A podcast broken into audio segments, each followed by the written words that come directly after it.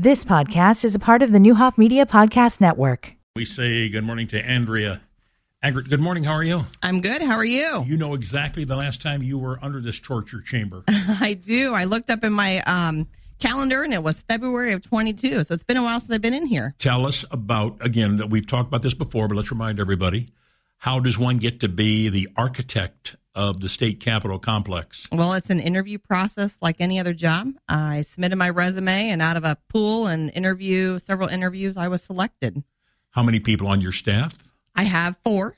Tell me where you're located. So we are located in the Stratton building on the Capitol complex, um, just right next to all the construction work currently happening. Let's, well, you mentioned it. Let's go there first. What is the future of the Stratton building? I've heard a lot of rumors, uh, this, that. You, we're going to ask the person who knows. What's the future of the Stratton Yeah. building? The Stratton building probably has a short lifespan. I would say in the next eight to 10 years, there's a good chance, if funding's available, that the Stratton building will be gone. The plan is to build a replacement building um, to the north side of Monroe. Um, so then, once the armory is done and the new building is built, we should be able to, to hold everybody that currently has an office in the Stratton. How many people in the Stratton would you guess right now working there on a daily basis? There's about a thousand. in the Stratton building. There is. Yeah, it's it's actually half a million square feet. It's it's a large building. Um, so to build a replacement, it's pretty sizable. How long, how old is the Stratton building? It was built in the fifties. in the 50s. I remember I had an aunt who worked there. My wife, who was not my wife at the time, we were dating, worked in the Stratton building. So it's what are the ma- what's the main state function that's in the Stratton? First of all, do legislators have offices in the Stratton building? They do. So the Stratton building actually plays a significant role in the process right now. You know, so with the North Wing under construction, we had to relocate everybody that had an office in the North Wing somewhere. And Stratton is right across the road, so it is now home probably to at least three quarters of the legislature. Um, the Senate takes up almost all of the first floor, and then the House of Representatives takes up the entire second floor. All right, you mentioned the armory that has fond memories for a lot of us. Yes. We go by it and see a lot. When you were in high school, Newton, Illinois, right? Yep, you Newton, never, Illinois. You never had opportunity to I uh, go to the armory. I didn't, but I have heard so many stories of people who grew up here, of the experiences and the memories that The, they had the rock building. concerts were unbelievable. The basketball games and so on. All right, what is going on now? I see all the windows here appear to be open. I see chutes hauling trash. Are they gutting the building? They are, um, for the lack of better words, they're gutting the building. Sure. Right now, uh, all the environmental issues are being taken care of. So that includes lead paint, asbestos, and mold that has grown in the building in the last 10 years. So that's step one. Uh, and step two then is to um, build the the floors or retrofit the building to fit the next user group, which will just be executive offices. So we are probably going to fill in what was called the auditorium or the basketball gym. Probably going to be filled in A portion of it. a portion. Yes. So the the proscenium arch and the stage, which is um, the whole setup where all the rock concerts happen, Sure. is in very good condition. So that will stay, and a portion of seating will also stay. So it will be a small venue, but not nearly what it used to be in the past. How about like the, the, the seats and the balcony? Will they all be gone and changed? Most of them will be gone, but some will be salvaged. How many people do you hope to house in that building when it's all said and That will, done? that will be right at 800. 800 and what it will be the armory. That's correct. Uh, now let's talk about dates. Let's go back. You said eight to 10 years, maybe the Stratton will be Mm-hmm. What, but you're going to take people out of the Stratton and move them over to the armory? Is that what we said? Correct. So the armory will be an executive office building. So all the offices underneath the governor will be moved. I shouldn't say all, but the majority that are in the Stratton will be moved to the armory building. Um, that should be complete around 2026.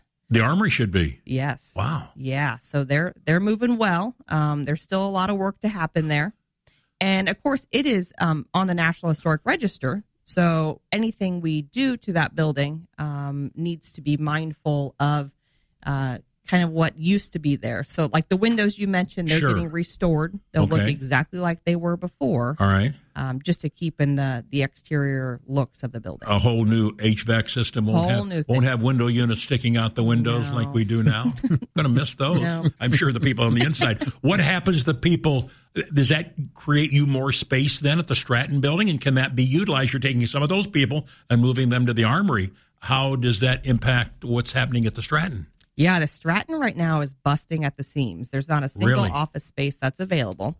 Again, because it's a temporary home during all of the construction work. Um, so, yeah, we will have vacant space in the Stratton once those occupants move to the armory. All right. How long has this? Now let's talk about what's happening as we see as you come down Monroe Street. Uh, how long has that been on the drawing board? Well, um, you know, after their West Wing renovation in 2010, 2011, All it, it, you know, the plans were to move straight to the north, but unfortunately, funding wasn't available. So it's been talked about for many, many years, um, but actually, pen to paper started in 19. So 2019. Money was appropriated. Money was said we're going to redo. All right. What are they doing there? I mean, I see this big cave hole in the ground as I come down Monroe Street. I see a whole lot of cranes, which means it's major. What's going on there? It is major. So um, we've taken it in phases. Uh, phase two was some early basement work in the Capitol building, just a precursor to the large project that was coming in the future. Um, that started in 2001, summer of 2001.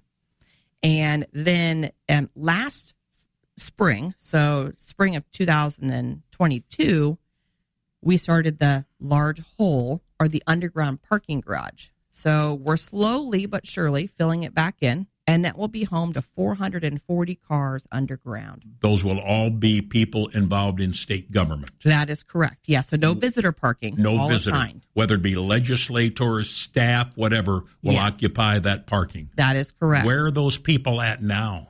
Well, we actually have a wait list for parking. Oh. We, we don't have enough parking currently. Um, you know, but really, when we analyze the master plan um, for the entire complex, we've determined that we want to try to get more green space around the Capitol building. So this is step one in trying to eliminate some of those surface lots that you see the sea of surface lots downtown. So that's that's what we call our phase three, and then the large project, which is when you drive past the Capitol and see all the windows boarded up, that is phase four, and that is the full renovation of the North Wing. Plus, we're building an underground conference center, an, a new visitors entrance, and tunnels that connect all the components together. There are tunnels now that connect the Howlett building to the Stratton building to the Capitol and so on. Will those remain intact or will they be changed? They will all remain intact. Yeah. Now the Stratton tunnel obviously will go away when the Stratton building goes away. Sure. But the new tunnel, one of the new tunnels we're building, connects to that existing Stratton tunnel. Um, can I ask who i- who who do you answer to? I know you're going to probably say nobody, and I understand that, but no, no. Who do you answer? Do you answer to the governor, to the General Assembly? Who does the architect and the whole line and staff answer to? Yeah, I work for the General Assembly. General Assembly. Yeah, so I have a board. Okay. Um, I have a, you know a board who's great to work with. Um, we we meet very frequently and talk about all of the ideas because you know as an architect we have lots of ideas. Sure. Throw a lot of them to the wall and see which one sticks. Um, but yeah, I work for the General Assembly. So walk me through how did you I mean walk me through your education born and raised as we say in Newton Illinois Newton High School where did you go to school after that I went to SIU Carbondale. um, majored in architecture, so Okay. a, a, a science of architecture degree. And then immediately after that, I went to the University of Illinois in Urbana Champaign and got my master's of architecture. let me back up a little bit back to high school even elementary school where did the did you always have an interest in being an architect or is that something that developed It it developed. I mean, I grew up out in the country. Um, not really a lot of positive influence from any architect, um, especially on a hog farm. Um, but I I got to Carbondale and um, just started to explore the different options and walked by a classroom that had, was was just all windows and you could see people building models and drawing and and sketching and I thought that that would probably be really fun. Um, so I applied and got into the program and then I fell in love with it ever since then. where was the first uh, employment opportunity for you I actually worked here in Springfield at a, a place called C.R. Williams and Associates. Mhm. Um, they hired me as an intern after only two years of school. I Oh. think uh, it, the guy took a chance on me, and you know, I every opportunity I've had has just been amazing because you can build upon the different experiences you you've had. Were you pr- there prior to the appointment as the state architect? Um, so actually, I spent 15 years in Bloomington Oh, okay. at, at a firm called Shive Hattery. We were an architecture engineering firm. Um, I worked all over the country. I was actually licensed in nine different states at one point. Um, had had great experiences, but I can say this job is probably one of the coolest. What is the what was the attraction when you heard this particular architect for the state capitol was available? What drew you to that? You know, I think it is to to to oversee um, one of the well the largest to date construction projects on our iconic state house. I mean, we have we have to be so proud of the building that we have here in Springfield. If you compare it to other state capitals, it just isn't even the same. You know, we mm-hmm. have something that is so cool, and to be part of that, I just wanted to see if that opportunity would be there. And lo and behold, hmm. it's now four years and I've been in this position and, and I, I feel very gracious to have it. I've seen eight or ten state capitals. That's all because most of the time we fly places and you fly over mm-hmm. country. But I have. Is this that unique? This the design, the structure itself. Our state. I keep hearing it is—you'd know, is there any place else even has anything close to what we have here in Illinois? I don't think so. Um, you know, we're the tallest state house um, besides a conventional high rise uh, building. We are the, the, the tallest dome structure in the U.S. Um, we're just extremely unique, and that's what makes it so cool. how much of the inside is that okay where you're at now? Are you looking to do some changes on the inside of the Capitol? You know, we know that there is some dome work that needs to happen. Just Okay. like you replace a roof on your house, Sure. you've got to take care of it. Um, probably again in that next eight to ten year time frame. But the inside, you know, besides the north wing, so the north wing, we're really focusing a lot on um, security, HVAC upgrades, um, fire safety. There's no sprinklers, so you know, God forbid if something would happen to to a portion of that building, we want it to be covered. And so we're slowly working our way around to make sure we address those issues, so then generations way beyond us can continue to enjoy it. How many different structures are involved under your jurisdiction as part of the Capitol complex? For example, I'm sure the Howlett building is, archives and so on. How, is it just the downtown area? It's just the downtown area. Yeah. So the um, the kind of boundary is Washington to Cook Okay. and Third to Walnut. Third to Walnut. All that would considered be part of the uh, under under your jurisdiction. Yep, the Capitol complex. Correct. Okay, when you come up with an idea, or the General Assembly does, then it's those folks to try to introduce a revenue source. Is that right? Correct. Correct. So right now we are um, building all of the construction that's going on right now off of the Rebuild Illinois Act that was passed in 2019, hmm um, and any future funding, um, who knows where that will come from. How long have you been the architect of the Capitol? Almost four years. So before that, I mean, do you have any? Well, you have to have some connection to the governor's office because they are going to have a say in some of this. I would guess. You know, I do have a good relationship with the governor's office. We meet often, um, and I try to maintain that relationship with a lot of the state agencies just because it's the best working relationship. I, I'm sure people have said this. The impact you're having on this construction and the rehab, whether it be the armory or the Capitol, whatever, that's major for Springfield. We probably have not seen that in this city in a long time. I know the railroad is is major. I understand that the relocation of the railroad and transportation center and everything else that's going on.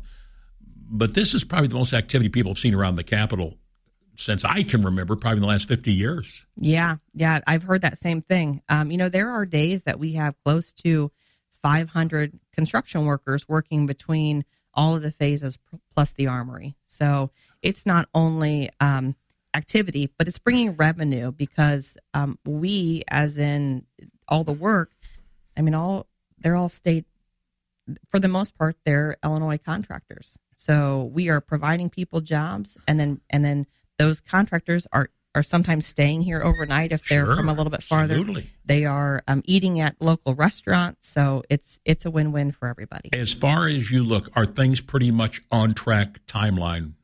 as far as completion when you think or thought they were going to be or projected when they're going to be completed? Yeah, they are. Now, we have had some hiccups just with uh, electrical components, but we've learned to order those way in advance.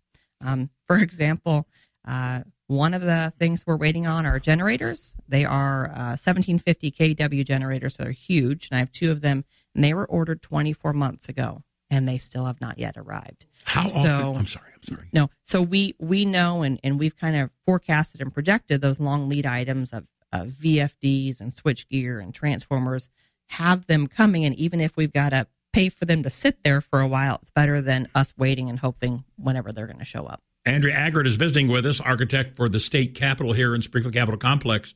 How often do you go on the site and look at what's going on? I'm there every couple of days. Ever? Are you really? Yeah. Who, who do you talk to? The general floor person or whatever? Yep, the superintendent. Okay. Um, you know, but we, myself and my staff, we navigate the site whenever we need to. But we have multiple meetings each week to make sure everybody stays on track and everybody's doing what they should be. Is the job ever done? I mean, do you ever say, "Gee, we got no other projects to worry about"? Is that not not the case? I mean, you, you already mentioned the Stratton building's coming up next, and when the funding starts, it gets leveled. Yeah, the job is never done. Never done. There's always something to work on. You know, even if it's a leaky toilet or a, a air, air handler that needs a motor replaced, there's always something. How's the Howlett building working out? One of the uh, chambers of General Assembly is there, right? That's correct. So um, during the construction process, um, the Senate actually had to be removed from their chamber, not because we're doing a lot of work in that chamber, but we could no longer exit them safely out of the building with Okay. all the construction work that would be going on around them. So we renovated the auditorium in the Howlett building, which used to sit 525 people in uh, an auditorium seating. And now we have built a platform, put in 60 member desks, and the Senate has held one session in there, and I think fairly successfully. I think so too. Um, I'm sorry, one veto and one regular. Now it is a bit farther of a walk, but I think it's it's comfortable. It's it's somewhat comparable, not near the ornate and detail of the original chamber, but just uh, two more veto sessions and one session, and then they'll be back in their regular chamber. Andrew Agger, thanks for coming in. Thank we you We won't make it me. nearly as long as we did this 16 months since you'd last been here. And it was a John Stremsterfer. That's probably why we didn't call you back. We're not big fans of John.